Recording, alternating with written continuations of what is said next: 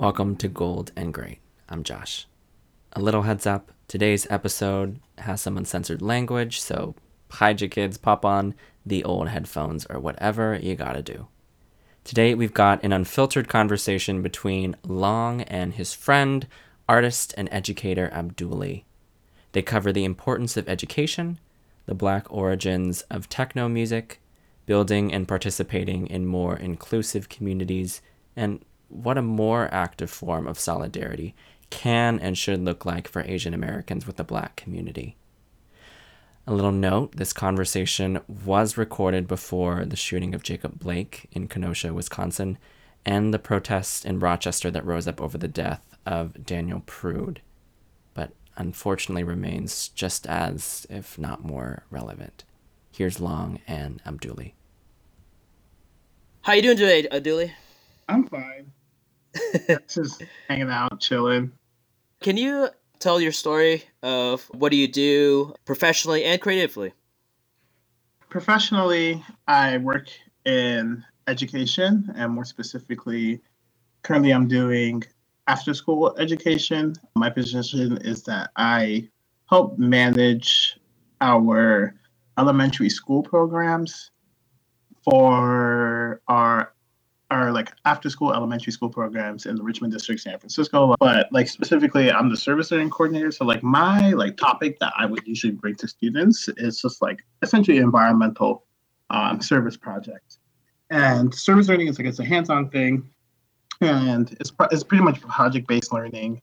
And we put into the lens is like how can we be better stewards for our community? And this is like by being like environmental stewards, we're not only helping ourselves, but we're helping the greater community. Every little positive environmental work is beneficial. So like it could be anything from like beautification projects to composting to just like creating things, cleanups, drawing plans, just anything that's just like helping the greater community.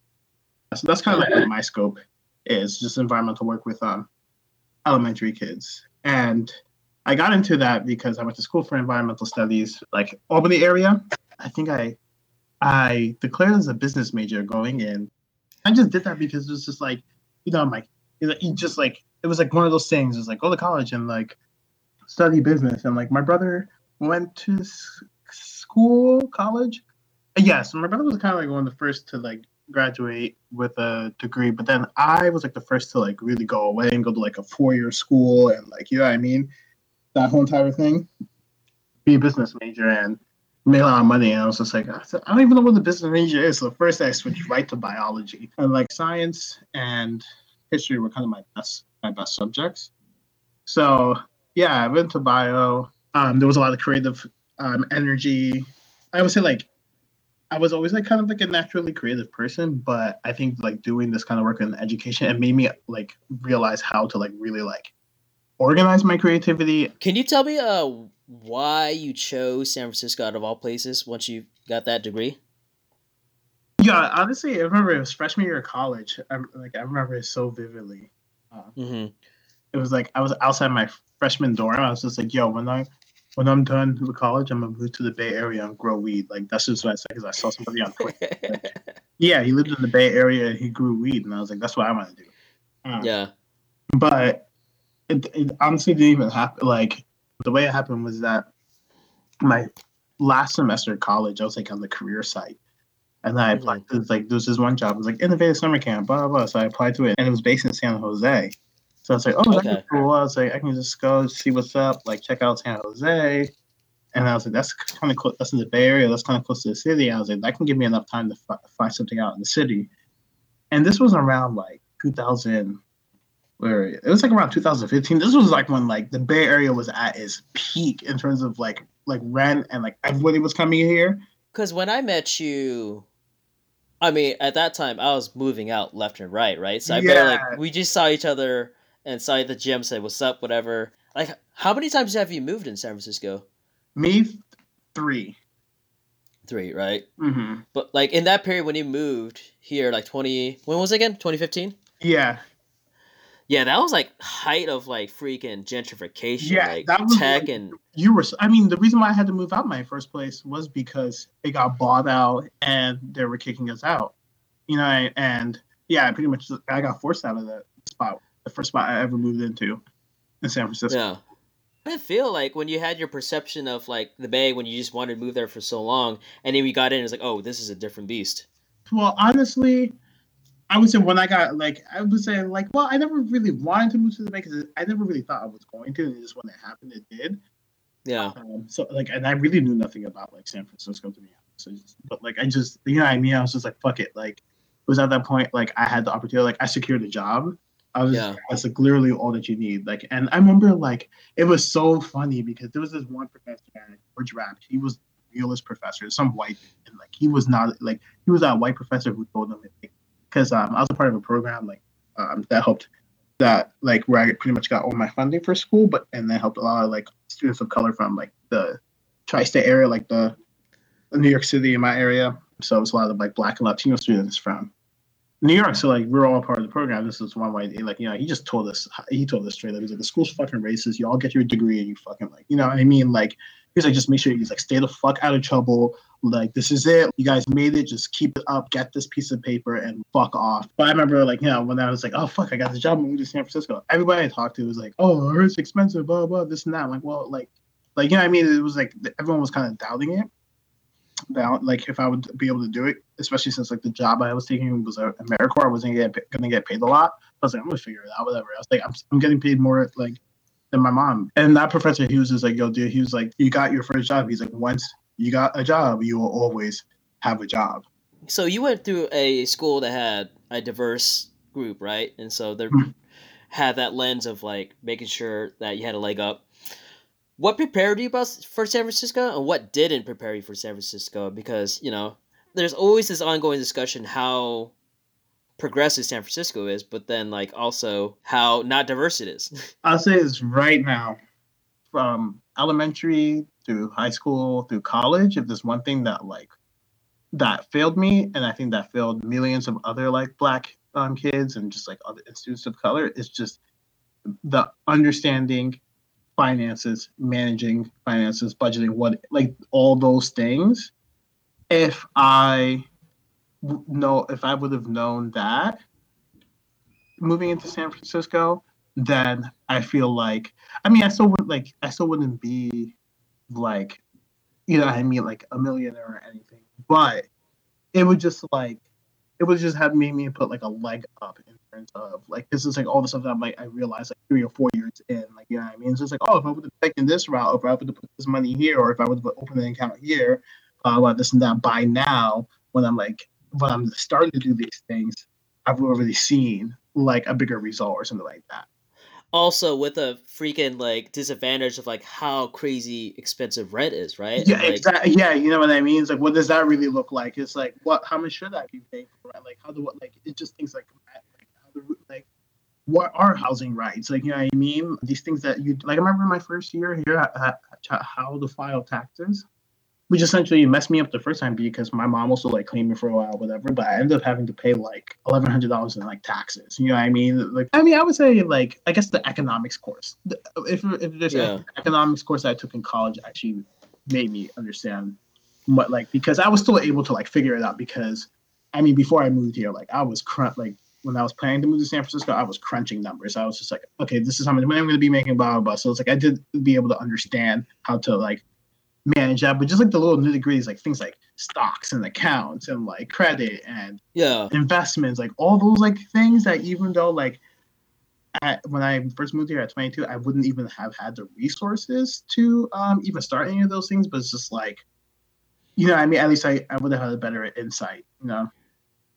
Yeah, that's like another thing of privilege that people have they don't see, right? Coming in San Francisco, where like you have a leg up of like someone confront your first and last month rent, right? So like I mean at the time, I would say like a bedroom was costing two thousand dollars, and that's not even including like first and last month's rent and like a down deposit for like cleaning.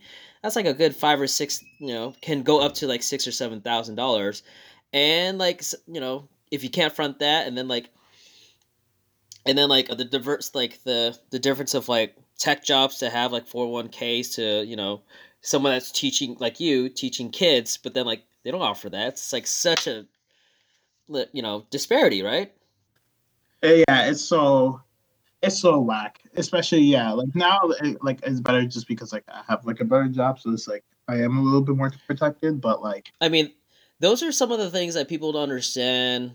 Like when you're coming in from another city of like these the just discrepancy of San Francisco, knowing someone that lived here. Like, did you even know anyone that lived here? And like, no. you know, some people that can move here, they like have a a friend of a friend that owns a house and who can own a oh, house at yeah, this point, definitely. right? Like so many people that I knew coming in when I came here, they're like, "Oh yeah, I'm saying like this person, blah blah, blah this and that." Like they had some kind of connection there, or some kind of like help, and it's just like that. Like that's what makes it hard. And it's just like all those people were white. Like I didn't have any.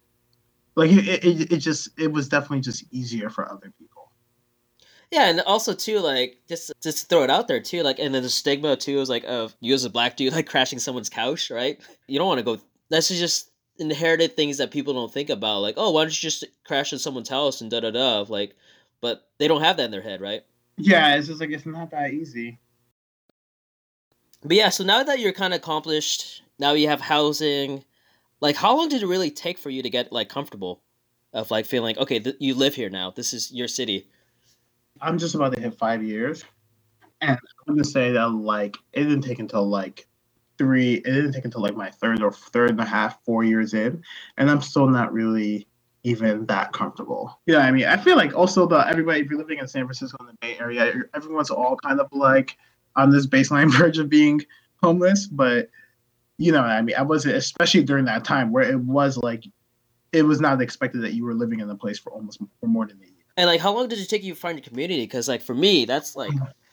I didn't get like kind of proper housing until I had a community, you know. But that took like a, that took working at a gym, talking to hundreds and hundreds of people every month that come in the gym, and then like you know, I, I had to like you know find a cheat code to like talk to you know hundreds of people per month to get somewhere like that where you know some people has access and like you know people don't realize how important is community so for you like how central was community and how long did it take to build that? I would honestly, it took up into just about like now four or five, like almost five years, four years where I feel comfortable. Like now it's like I can go on like my Facebook, I can go um, into my social media and connect with friends. And like yeah, now I see like friends of friends friends who are have spaces that are open that they're like, hey, like there's this like here's this like sweet spot with a nice community, like really affordable, and I'm only like offering it up to you people first. So like and like it's even like yeah, about four years, even like moving into this one, which is like a friend of a friend. So it's like that's really where you find and get like the safe and good gems is because like somebody in your community, somebody in your friends has an open spot and they offer it to like you know what I mean? To like maybe yeah they have a hundred people on their friends like not hundred but a couple hundred people on their friends list but how many are actually looking for housing? Only like two or three people might be interested in it. So it's like there's a really you have when you see something like that especially when you need it you have a good chance of getting it right? Yeah. Until I was like most of the time just like just going and trying to find a community most of the time I was just like I, I all the time in my first few years living here I was just like I feel like I would have more friends if I wasn't black I feel like it would be easier for me to connect to people. And I remember talking to you about that when I first moved here. In person, I was just like, if I was white, I would be in a like you know what I mean. It's just like and and and I think those are things that sometimes like people don't understand. It's just like like again with like the ancestral, especially as I can speak from as a black man, the ancestral trauma that you that you use like that you will that you carry with you. It's just that like you know social groups like like as much as like and I'm an extroverted person, like I love socializing with people, but it's just like if you don't if you personally, especially if you don't look like me, if you don't invite me to hang out with you, I'm I'm probably not like you know what I mean. I'm probably not going to uh, like hang out with you,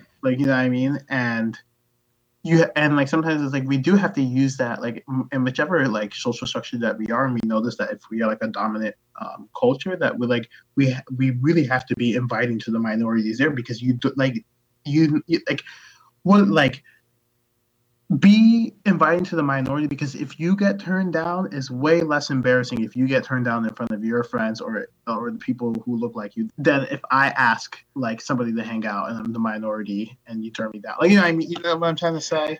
Yeah, you know, like one of the things I try to explain to someone, like why is it so important, like socially, because like half these fools get job referrals from friends that are yeah. at a bar mm-hmm. right? So it's like, and also like, oh yeah, my friend needs a roommate. Yeah. Like, do you want to move in too? It's just like, yeah, literally not getting invited to these like social spaces. Like, you can't get these leg ups of like moving in. You know, like, yeah, I think that's the the hard part. I think about how far we gone with diversity. Yeah, we have these like diversity courses in school and class, but then like socially, are you actually inviting these people in these spaces? And then like was like, oh, I didn't think Aduli like rock music. It's like, well, did you ask him? Yeah, just ask. Like maybe it's like maybe he's not there for the rock music, but maybe he just needs to be with people. Like you know what I mean? You just don't know. Um, that's why it's funny because like when I would go out, especially like when it was black people, like when me and another black person say, saw each other, it was like, oh shit, like you know, I mean, we made the point of duty to go and connect with each other because we're like, oh shit, we're the only people out here. Like let's like you know, let's say what's up or stay connected. Yeah. Um, so it's like easier like that, but it's like you know, I mean, you, like people have to understand. It's just like it could be easy as this. Every day at like three o'clock in the afternoon, or every time you're in a social situation, take the time to just pause and like just literally move your head around and look at the people around you. Just analyze your space. Who's around you? Like, how many people here appear to be like male? How many people here appear to be femme? Like, how many people here are black? Like, you know what I mean? And just start to assess your social situations and then from then on fix it or add to it. So and what you have to do is just invite or open it up. It's just open it up. That's just the thing. Just inherently inviting more people of color or black people into these spaces they would bring their culture and they would start to mix it. Like you know what i mean? Um but yeah it, it just needs to be opened up. Yeah and these are conversations that these are conversations that should be going on. And then like fast forward to now like uh in COVID, and now we're recognizing police brutality as a as a hashtag. And I'm just gonna say, it's like you and me, we we've talked about like the good things about being a minority and POC and all those like catchphrases, but it's like it's exhausting, right? So now like people are noticing and stuff. It's like listeners don't understand like this is how we talk all the time. Mm-hmm. And sometimes that gets tired. We get tired of talking like this too. Sometimes mm-hmm. like, dude, we just want to have some like pizza and like listen like some techno music, but mm. this is the conversations go, and so now this is a conversations going on on the internet, right, and like online or spaces and stuff, mm-hmm. and yeah, it's just like hard to take in, at least for me, and I'm not even African American, you know, like it's just like it's must be tough for you, and that's why I kind of bring in your space of like, how do we continue this conversation without having someone die for it, and we have this you know discussion, right? Yeah, that's the I think that's the hard part just because there because of like the whole entire COVID situation that like social spaces are closed down. And right now I think there's a lot of like we really are hitting a few like institution and structural things that are kind of getting into the works in terms of adjusting systemic racism. But there is still like the interpersonal and the relationship. Like you know what I mean? And at the end of the day, yeah, all these structural things can happen, but it's just like have, we have to see racism and discrimination, all these things as an organism, right? That can like a, a cell that can kind of like split. While this like social distancing thing is going on, and like we're all like, oh my god, like this and that, this and that, like okay, how do we find this? There are also like white supremacists who are still like, you know, I mean, growing this organism and yeah. the only way we can really start to, and like there's their their their kids and like you know what I mean? And they're they're they're growing it in within their children those things. And like at the end of the day that whole entire generation of people are eventually going to get older get into office and start and and do these and start to push back on this agenda. You know what I mean?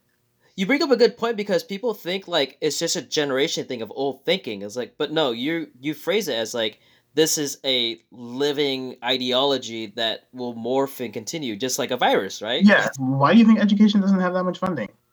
And why do you think that the people who can afford to put their children in specialized education tend to be white? So it's like you can tailor like you know what i mean? So it's just like it's just to make sure that keep this thing growing in a certain way. And it's just like if people like you know i mean? I can i can see this because like i i work with children. I've been working with children for the five years and you know, I mean, I see them start to pick up on these things. Like, you know, um, fucking when Donald Trump got elected in elementary school, oh my god, dude, a fucking this white kid, he fucking he wrote "fuck niggers" on the bench, and Jesus, like, I I didn't like I was the one who ended up seeing it, right?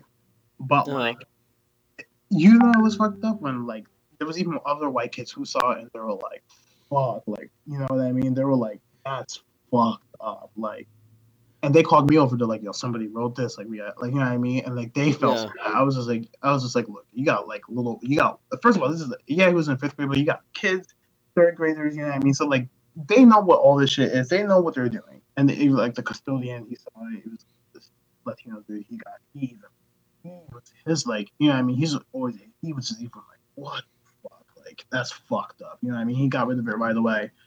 And the, the, the kid only like he lost recess. For me. I was like okay, what the. Apology letter to me. I was like, it wasn't direct. I was like, wasn't directed to me. I was like, why is he apologizing to me? I was like, this kid needs like to be, like, he needs to be suspended. Like, yeah, but whatever, you know.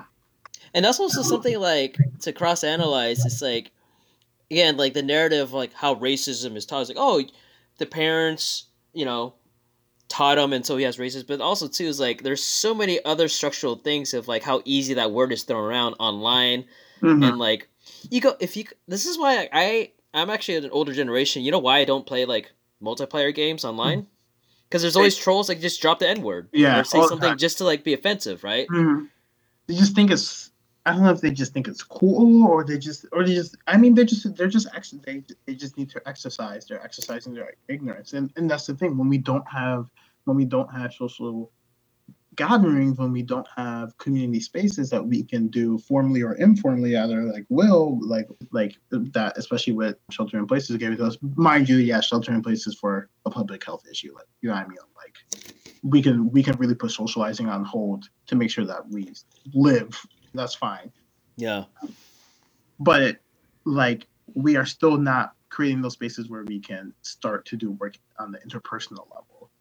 And that's how we really stop like you know what i mean? That's like at the end of the day that's how like we really that's how we sustainably stop this thing. And, and, and it's all like it's all cycles. Like everything feeds into another thing. Like you know what i mean? Like addressing police brutality will help hopefully get some other social services up this and that but it's like you know i mean we still have to go through like education this and all this other things but every time we i guess you could say address one part of the system it does make it does it does do a little bit of work on the other parts for sure.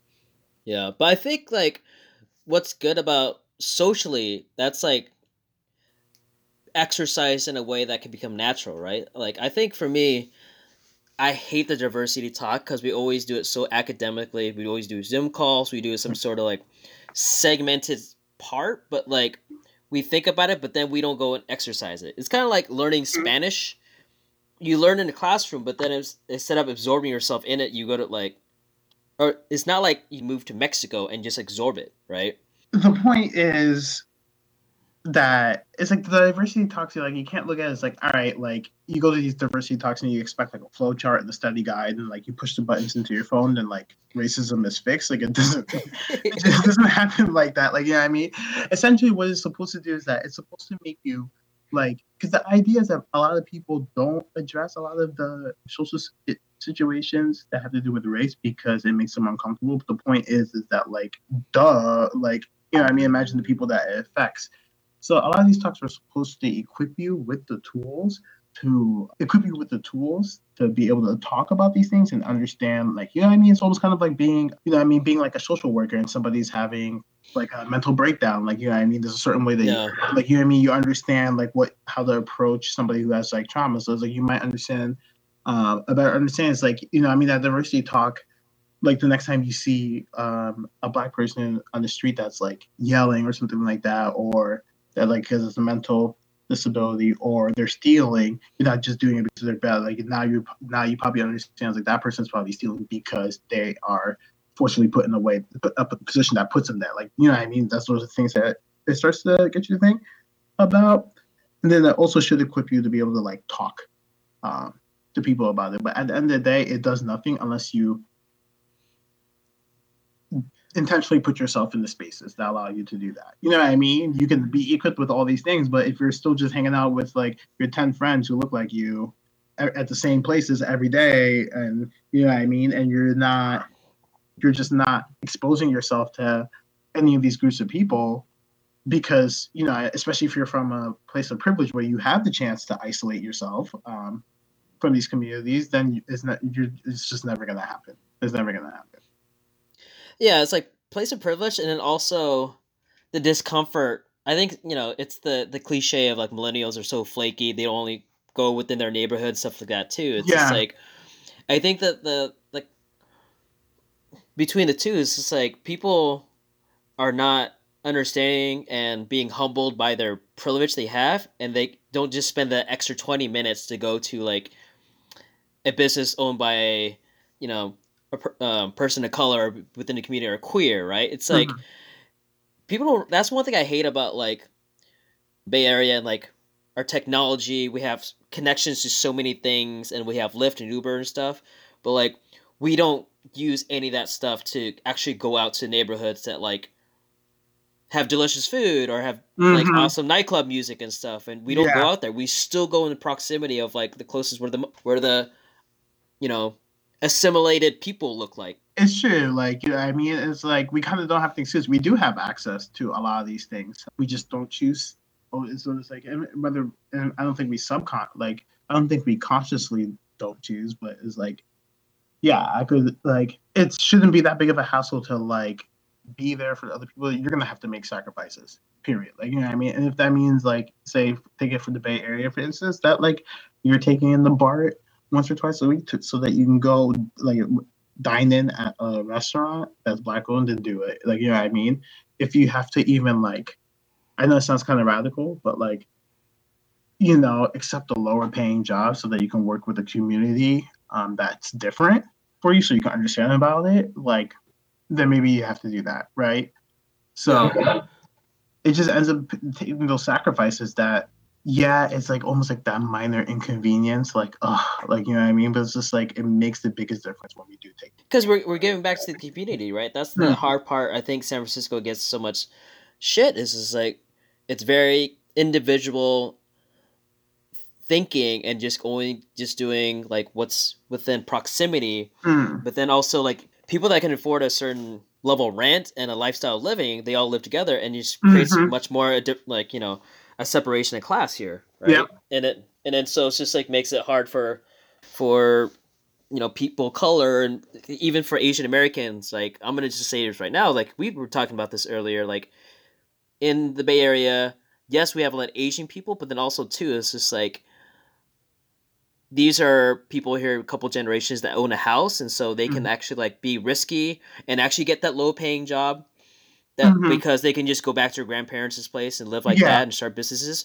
but then you you slowly have this color blindness of like not seeing like looking out for people or people like us like you know we're not having those um those uh what you call it leg ups right yeah yeah exactly i remember a professor that would talk about it's like eggs in a basket like like I mean the baskets of privilege or something like that. And so like at the end of the day, you still have like more eggs in your basket. You can like even if you give up that one egg of a higher paying job, you're still gonna have more eggs than people that you're more privileged. You know what I mean? It's... But yeah, back to the community though, like freaking you know who you hang with, like what type of music you listen to. Yeah. The, like the irony is like, you know, like rap is the most like one of the most influential pieces of art, and unfortunately, that's the only exposure that a lot of Bay Area slash white, mostly white people and Asian people have to to African Americans, right? Yeah, and that's a problem if you only see African Americans as the warriors or the rap music, right?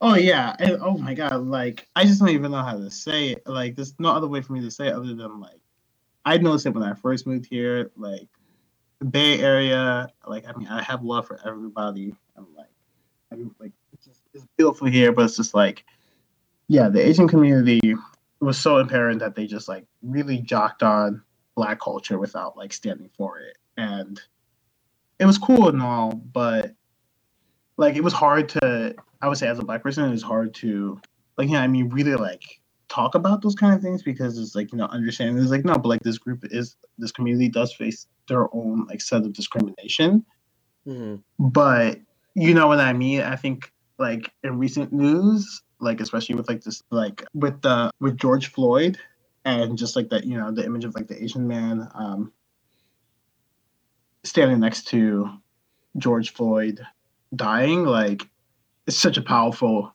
image because like honestly that's just something like if anybody was surprised like again as a black person i'm not necessarily surprised because um, like the stuff we just face so much microaggressions from like asian groups but it's like you know i mean it's just easier to kind of just like brush it off because it's just like whatever it's usually like older and stuff like that but sometimes you even just see it in like the younger groups because like you know i mean it's just like there's no excuse, especially if you're like a younger Bay younger person, a younger person living in the Bay Area who identifies with being Asian. Like your proximity to um, other cultures is there. You have access to it, and if you're not intentionally accessing it, then it's like you're just contributing it to the problem. Um, and that's just what happened. And like it's it's just definitely I think now we just finally get like now it's just been like exploited and people can talk about, but it's just like it's just always been something that I definitely like that like the people of the black community have definitely and even like people of the Asian community have even identified, but it's just like it wasn't really in a lot it wasn't really widely talked about. And now I think now more and more people are getting on the same page, which I think is great because it's like it's one of those things is like, look, like, you know, I mean, we're all against the white structure. And the only way yeah. we're gonna be able to bring it down is like if we are literally working together. And it's like the Asian community, Asian American community being so large was just kind of siloed off. And at one point, it's like understandable. And like, yeah, I mean, I understand there's like a lot of like family trauma there and like cultural trauma there as to why like they really stay close. But at, at one point, at a point where it's just like you, you've created, uh, not created, but like, you know what I mean? You're at the, like, you are benefiting from this white proximity and you have this like level of privilege that like you could that you it just wasn't being used at all to benefit any other groups. And yeah, I honest like honestly, I think I personally almost do think that like the power really does lie in the Asian American community because they're really like in terms of just like when you look at like race and we start to look at the levels of like classism and race, it's like there really are the only groups of people who can stand this like really understand the stand the solidarity. At least when it's specifically more like the East Asian communities, to be honest, like because you know I mean those those are usually the ones that are like final minority model. Like I mean like literally like were put there so that like like you know I mean like Chinese Americans, Asian Americans literally were allowed to be at this level of privilege to literally to literally invalidate black oppression. They were like, no, look, a different group of people can do it, so everybody else can. So like literally you being where you are in this in the system is to further oppress black people. That's like if it wasn't if it wasn't for like people just wanted just for people just ultimately hating black people the most, you you wouldn't be where you are, and you would like honestly in terms of like socioeconomic status would just be lower. And this is not like again this like it's still it's like it's rooted in racism. There's still a lot of shit. To break it down like easier, right? It's like we were talking about this earlier. Mm-hmm. If we were to compare like African American culture and just like their lives and as like a food, right? Because Asian yeah. Americans get really pissed off if we put an avocado in like mm-hmm. ramen, right? Yeah. But like, so we stop that of like, don't do that. But then we don't go farther and be like, how many Asian restaurants are owned by like people of color? Like, mm-hmm. how much like do they have control of that? Like, can they, you know, are we giving them the space to grow as a business? You know. Mm-hmm and we don't think beyond that too and i think that's the hard part of like seeing you know on the surface like oh okay like don't say the n word or mm-hmm. you know don't asian people don't wear like baggy clothes and like without knowing where the history is but then we don't really go farther to be like are we going to like you've been saying earlier like business owned by you know asian americans latinos African Americans like that, going even more further into like the economics of it, right? And mm-hmm. just engulfing yourself more into that. And that's the problem, I think, like people are still having is to learn how to talk about this. But you know, for me, like I've been around I've been your friend for like six or seven years, I can just call you black. You don't get nervous. But I mm-hmm. feel like a lot of times people don't even know. Like, well, they get too caught up in their heads. Like, well, should it be called African American? Should it be called like all those like bylines or whatever of like what, what's the new one? B I P O C. Oh yeah, black indigenous people of color. I think that's the hard part of like where we. I think it moved the needle of like, yes, we talk about it in these kind of structures, but then when it comes down to it, like you don't talk to people like that, right? Yeah, and people just need to understand just like you know, what I mean, just like black is should just be used as like you said, oh, like that black person over there should just be used as a form of description. No other assumption should be put under it. Like you know what I mean? And like there's nothing wrong with just like explain explaining like you know what I mean? It's like, oh yeah, somebody like you know, even if I was like to explain to you, I'd be like, oh yeah, Long. He, appears to be Asian, kind of has like a fair amount of like dark skin, like you know, I mean, black hair. So it's just like you know, you can always say these things, like even if it's somebody who's like biracial, it's like, oh yeah, there's nothing racist about that that's fine. Like you just don't yeah. get too caught up on like being too political correct because then that's that's when you know there's like why like the job is like the point like at that like the end goal of systemic oppression is to make you feel uncomfortable to even mention other groups that aren't you. That's the point. Like you know what I mean? This is like there like the fact that we don't even want to say black, that we don't even want to talk about it, that we don't even want to put it into like the audio sphere of our like conversation is like that's the point like if we can't even say it then how can we even start to fix it exactly and it's just like that itself has a history it's like why you call black because it's like y'all started it and so it's like you need to confront it yourself and also like, you know i think that's the problem i think with this whole kind of like allyship and where this clashes is you know we were always trying to find a quick solution and like you mm-hmm. know like earlier, I feel like liberal people say to get rid of racism, don't talk about race, and that's not the point, right? And so when people, oh, just don't say black word, I see you as like a human. You're like you're just ignoring the issue. It's like when someone gets sick, it's like I don't just ignore them their sickness and it'll just go away. Like it has to be remedied, right? You don't just stop talking about it; it goes away. Mm-hmm. It's like it's done as damage, you know. Like when you when like let's just say there's a hole in your roof, right?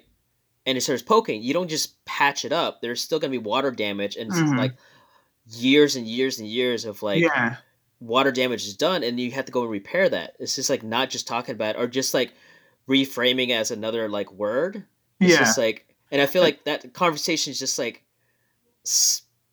gets focused on too much where there's so many other things. And in order to like fix that water damage, you're probably gonna have to be under that like leaky water, which is gonna be really uncomfortable. And that's just the point. Like it's gonna be really, it's gonna be really, really uncomfortable. Like all those things that you do, like if you have to go into like a black restaurant or like you know what I mean, just like you know what I mean, just talking like if you go to a black restaurant and you see and just like talking to the employer striking up the conversation or just like you know I mean? Inviting your friends to spaces or becoming friends with somebody in your class or like you know I mean? Just being positive. Make sure yeah. that's all genuine. And it's like as, as uncomfortable as going to feel to be doing those things. Is like if you're feeling uncomfortable while you're doing something about it then that's good the uncomfortable is good like you know I mean like and if it's not, like that's just the point like you have to feel uncomfortable you know what's another shame too what I I I see in San Francisco and the Bay Area is just like we go to all these restaurants and stuff, but then when's the last time you invited like these uh, the staff to like hang out with you afterwards, right? Mm-hmm.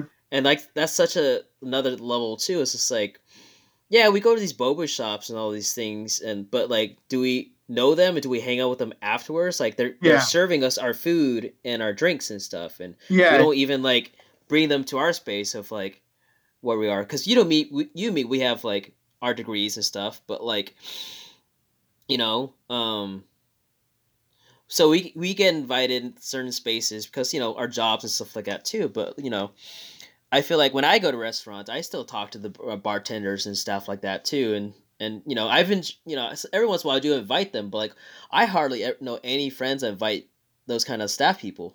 Yeah, and it's again, it's just that idea of trying to build communities that you like it's easy to it's easy to be like your easiest friends come to like what's accessible to you. But think about it, they're still right there, proximity, because yeah. you're eating at these restaurants all the time. So it's like they're literally serving you food, and like if you see the same person, you're are you inviting them? Like it's right there. Yeah, you know that's where like the frustrating thing is like people are, are not doing that. I have my my good friend Bob. He he he's in higher income, but he actually does the work of like talking to the host and knowing their name Mhm. and then like tipping them a little bit more and like he'll like add them on Facebook and then send them birthday presents and stuff like that too. So he does his job. I learned that kind of like lens of like appreciating the work that goes to you because you know restaurants in a way like these people know how to cook better than you. They know how to make drinks better than you. Like Mhm.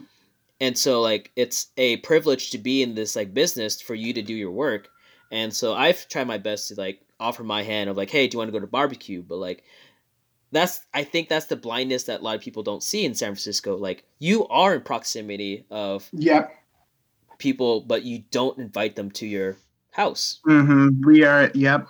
Everybody is there, but it's just that everyone's just like working their own concurrent, like working concurrent from each other in their own but in their own bubbles, which is like it just doesn't make any sense to me, honestly. Yeah. But now, like you and me were just talking about this, and like it's gonna be interesting that once COVID's over, like how this conversation can move forward. Because I've already been hearing like a lot of people's jobs like now diving into, all right, let's start this diversity training. of these books. Um, you know the website Bon Appetit. Yeah, I think so. You know they like had a full on like dissection of their company. Like their editor in chief got like fired Oh, really? they found him in brownface. He was dressed as a Puerto Rican like a decade ago. Oh shit. Yeah, he was dressed like a he was just like a Latin thug. Like it was not in good taste. Like you can tell. Like that's a whole nother conversation of like wearing ethnicities as a costume. So the, they started digging up like, oh shoot, he's been underpaying a lot of the people of color. So they do these like videos of like cooking, right? Mm-hmm. they always put her in, in the front as well. So there's always white people, and then she's like the token one. And like she found out that her white colleagues got paid for those videos, she didn't. Hmm. And so that's a whole nother layer of like, all right, like we're like, it seems like every other industry is like going in and like people are now having the power. Like, okay, we're free from the stigma of the word black. Cool. Hey, guess what? This is what this company's been doing, right? So the power of actually now saying the word black is like, okay, it's empowering, right? So that's gonna be an interesting thing moving forward of like, you know, to see things in a positive light. It's like, all right, we're having a fresh start now, like Mhm. of now the word black can be said in corporate settings, but then now it can be said in in the art settings, like you know, like Yeah. no, like you're the one that actually taught me about like techno being black. You know, I I don't listen to Yeah. like EDM and techno, but like you did put that in the front of like that was a protest music. Most black people don't know that. Most black people don't know that is black because uh, uh, most black people, you, you listen to that white people shit. I was just like, you have no idea. I'm like this. I was like fucking J Dilla and fucking Carl. They they all started this shit. This is all Yeah. from them. And and it's it's young. It's only been around since like the, it's only been. I'm born '93, and it's like I was in techno. Like, I would say like yeah, like '85, right? But it really just started like kicking off in the '90s. So it's only freaking. It's only 30, 35 years old. really, like uh, so. It's just like it got, ba- it got fucking. The black culture from it was deleted fast. Yeah. And there's an NPR episode about that. There's this guy like he named himself like to sound pretty similar to like an African American name, and then like people just assumed that he was African American, but the, he never corrected it. I forget the name. It was an NPR episode, but then the guy never confronted it. So he was people were just like, "Dude, you hmm. lied." He's like, "Well, I didn't say I was never black, but he's like, you still wrote on it that you were black," and so it's like that's the problem. Again, Yeah. it goes back to silence, right? Yeah, You're not speaking out doesn't mean it's still wrong. Yeah, like this is dude. His name is Motor City Drum Ensemble. When I first heard him, I thought he was black, and I saw him as this white kid from like New Zealand. And Motor City Motor City meaning Detroit. Yeah. Oh yeah, it is that guy. Yep. But you would think it's a black group. It's a white kid from New Zealand. It's like, come the fuck on, Yeah. dude. You can't like, like especially since like all other like electronic groups that were like named after Detroit were all black. So it's just kind of like a slap. Yeah. Yeah, it's funny. Thank you so much, uh, Julie, for being on our uh, podcast. Um, anything else you want to add? Um, no, just thank you for giving me a chance to talk. It's always just good to like hear. I mean, just like kind of just like get some like air things out, and like right now it's just like we're not in the time to just kind of like be comfortable. I mean, be comfortable. We have to be uncomfortable, and think it's in best intentions. Like you know, what I mean, like, but you know, we do have to challenge each other's beliefs sometimes, and just like right? Like I'm always down to like talk and, and like sort these things out and like brainstorm them or whatever. Yeah, because I feel like I don't want I want to have uncomfortable conversations, but I don't want to have the same tired ones. Yeah, yeah, yeah, totally. So, all right, man. Thank you so much. Yeah, no doubt. For more resources on what to do next, or if you want to continue to educate yourself on what it means to be more actively anti racist, you can visit our website at kollabsf.org slash Black Lives Matter. Make sure to spell collab with a K. And if you have a story in your circle of friends or community that explores how family, cultural, and personal histories are shaping artistry and identity, thinking about how you are going back where you came from, you can send questions, comments, and episode ideas our way to gold and great at kollaboration.org. Today's episode was produced by Long Vo and mixed and edited by Adrian Chen. Our associate producer is Michelle Abiera, our supervising producer is Long Vo, and our executive producer is Josh Ko. Our theme song was composed by Bobby Guh, and you can learn more about Bobby's work at bobbygemusic.com. I'm Josh, and we'll see you soon with more stories of the gold and great. Thanks for listening.